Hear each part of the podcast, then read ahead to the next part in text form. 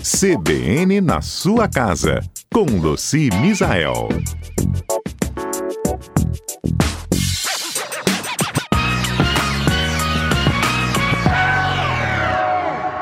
Luci, bom dia. Bom dia, bom dia a todos os nossos ouvintes. Luci, tem, tem estratégia para limpar a tela de TV, por exemplo?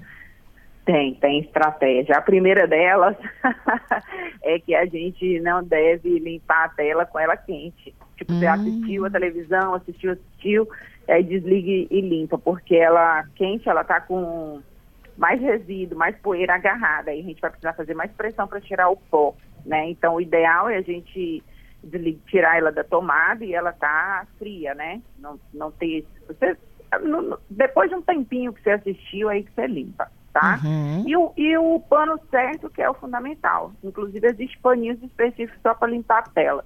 Mas, no geral, são esses paninhos de microfibra, né? Que hoje a gente encontra em qualquer lugar, no supermercado, nas lojas em geral.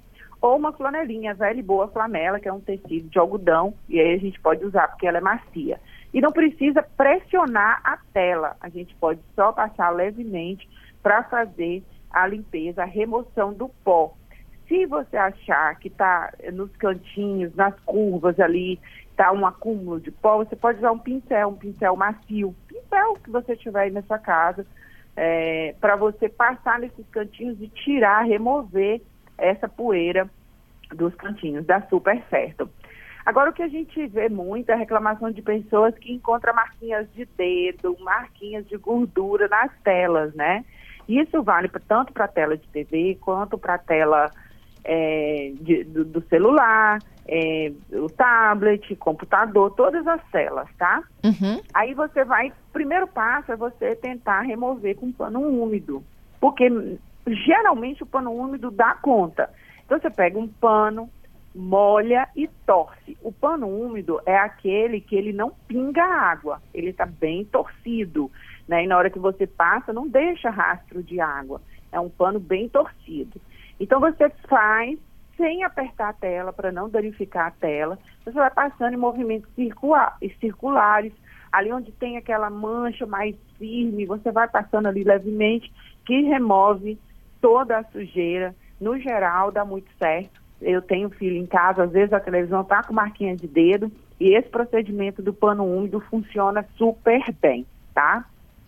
Agora, um caso mais, se na sua casa essa gordura é muito, você está sem paciência de ficar em movimento circular com esse pano úmido, vai de limpa-tela. Hoje a gente enco encontra aí vidrinho de limpa-tela de 4, 5 reais até 20 reais, dependendo do tamanho do frasco. Vende no supermercado, lojas especializadas e a gente consegue é, manter aí todas as telas da nossa casa bem limpinhas com esses limpa-tela. É, eu uso limpa-tela, mas ainda assim eu não consigo tirar aquelas digitaizinhas assim que as nossas crianças seguram a TV? É mesmo? Aham. Uhum. Que engraçado. Ou então ela põe a mão todo dia, eu limpo, põe, põe. é, eu tô achando que é alguma coisa assim, porque assim, aqui também, mas você passa o pano e sai. Agora, realmente, tem pessoas que falam assim, ah, Luci, mas é tanta gordura, é um dedo.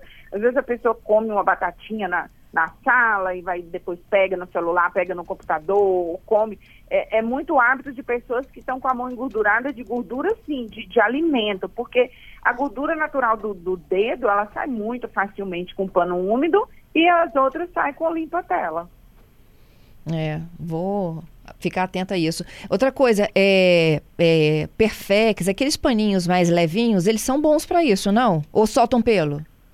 Eu acho que o Perfex ele não, não tem um bom, não é um bom recurso quando ele está novo, principalmente. Parece que ele tem uma goma, sabe? Eu, eu não sei te explicar.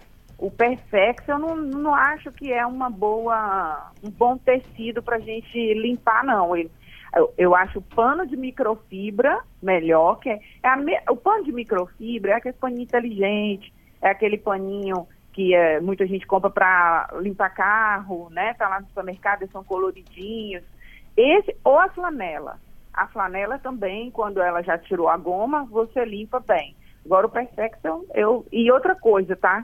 é importante a gente usar o pano certo, porque se, e não usar produto, tem gente que passa veja, que passa multiuso na tela. Vai dar ruim. né? Porque pode até riscar a tela, embaçar, deixar esbranquiçado. E álcool, pode usar? O álcool isopropílico. O é o mesmo da tela do celular, né? É, exatamente. O álcool isopropílico geralmente vende assim no vidro de um litro. Esse pode. Agora, o que eu percebi é o seguinte: sei lá, 98% das telas dá super certo, mas tem um tipo específico de tela que quando você passa o, o álcool isopropílico, ela fica esbranquiçada.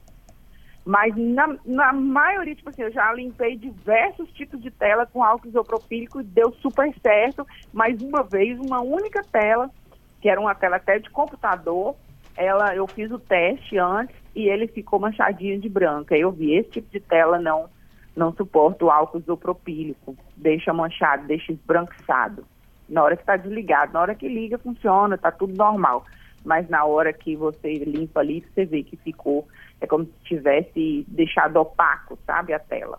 Mas o álcool isopropílico, no geral, em mais de 90% das telas, limpa muito bem, remove gordura é, e deixa, porque ele é um álcool que não tem é, a, a, o percentual de água é muito baixo e ele é muito volátil. Você passa, ele já seca.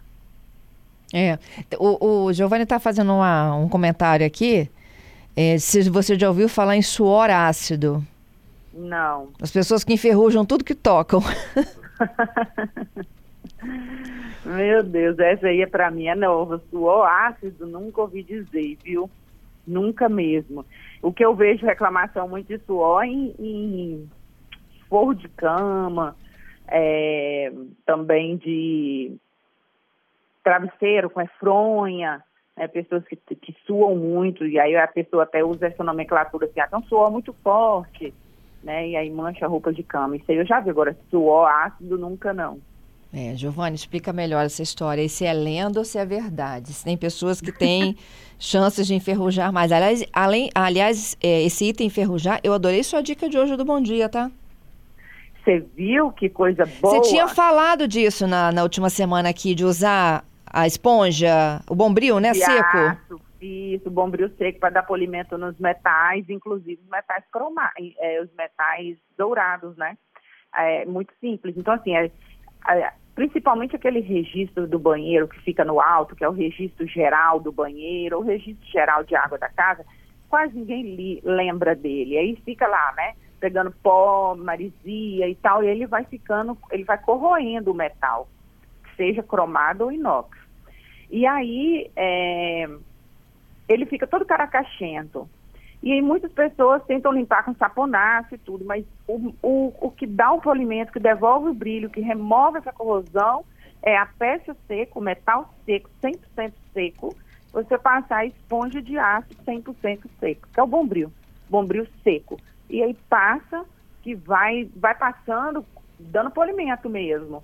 E aí sai tudo, solta tudo, depois você limpa, faz a limpeza, né, com um pano. E aí, para manter esses metais livre da corrosão, você pode passar um WD-40, que é um desengripante, você pode, ou, ou você pode passar cera de carro, ou você pode passar lustramóvel, né? Uma vez por mês, dar uma passadinha ali para manter sempre esse material livre da corrosão. É isso. Adoramos as dicas, viu? Beijo para você, até sexta. Beijo, beijo, gente. Até mais. Até mais.